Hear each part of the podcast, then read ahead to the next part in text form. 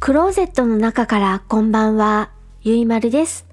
今日は2021年4月21日水曜日に収録をしています。時刻は20時17分を過ぎました。夕張の外の気温はプラス2度。お天気は晴れ。こういうよく晴れた夜は気温が下がります。そして星も綺麗に見えています。今夜お話しするのは映画アーカイブ2020年イギリス制作の映画のお話をします。監督はギャビン・ロザリーさん。出演はテオ・ジェームズさん、ステイシー・マーティンさん、ローナ・ミトラさん、トビー・ジョーンズさん他です。映画アーカイブの予告編と本編の URL は Amazon プライムと YouTube のリンクをエピソード概要欄に載せています。見てみてください。私はレンタルをして吹き替え版で見ました。ネタバレ厳禁映画です。なのでネタバレしないように注意深くお話をします。ジャンルは SF です。時代は近未来。2045年のお話です。主人公は AI 人工知能が組み込まれているロボットの技術者ジョージ。雪の降り積もる山の中が主人公ジョージの研究施設。この研究所、場所はなんと日本の山梨の山の中にあるのですよ。なので、ジョージの研究施設、カタカナとか漢字とかが扉に書いてあったりします。なんか意味はちょっと違うんだけどね、これ。なんて、ツッコミを入れながら見るのもありです。なんかずれてるのは、この映画アーカイブを最後の最後まで見たあなたは理由がわかるはずです。主人公ジョージは研究施設で一人 AI 搭載ロボットを作っています。ロボットは3体あります。J1、J2、J3。J1 は試作品、腕がありません。歩くのも主人公ジョージが支えてやらないと転んでしまいそうな動きです。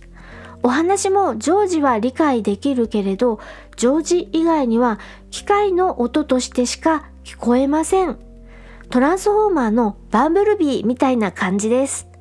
体は箱型のロボット。知能は5歳程度。次に作られた J2 は箱型な体つきなものの腕もあるし、達者に歩きます。そして言葉も会話ができるほどです。知能は16歳程度、ハイティーンな感じです。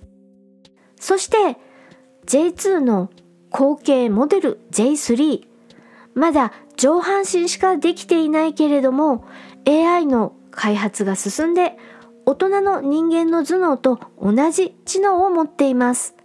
体つきは足はないものの人間の姿にとても近いです。ロボット J2 は先に作られた J1 を姉のように世話をして何かと面倒を見てやりますが妹である J3 後継機種の方ですね J3 に対しては自分よりも性能が高そうだなと知っていて嫉妬心を抱いているようで何やら企んでいるような素振りを見せます。とまあ AI ロボット3姉妹の確執がこの映画の見どころの一つです。さらに棺桶のような黒い箱が登場します。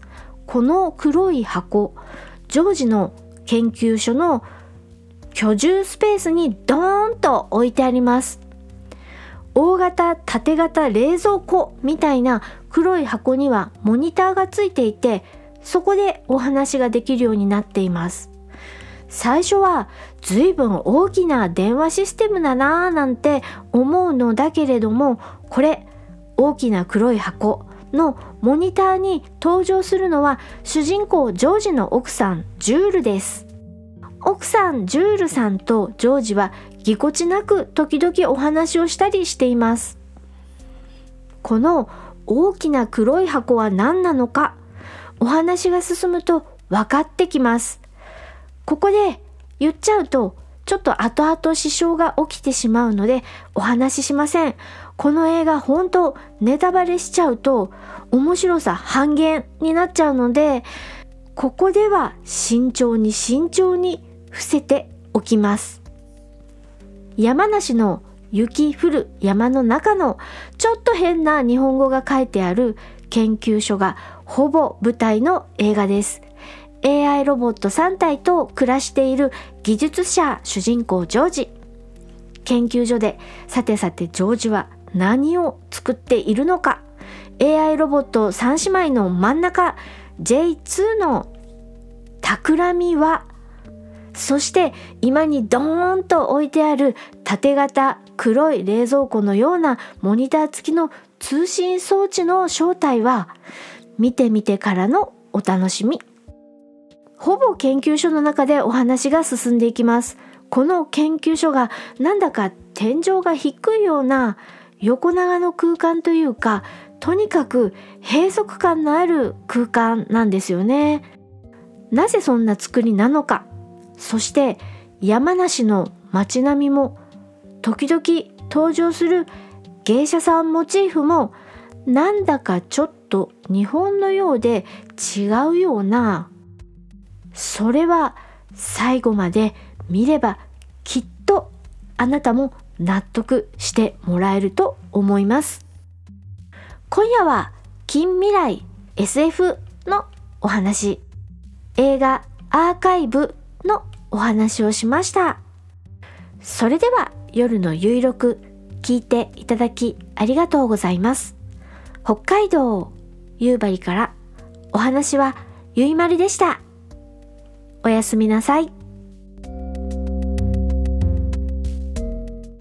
どうも、猫のしっぽ、ポッドキャストパーソナリティの猫好きです。どうも、ガンちゃんです。もう、またガンちゃん酔っ払ってる。猫のしっぽポッドキャスト、ただいま絶賛配信中です。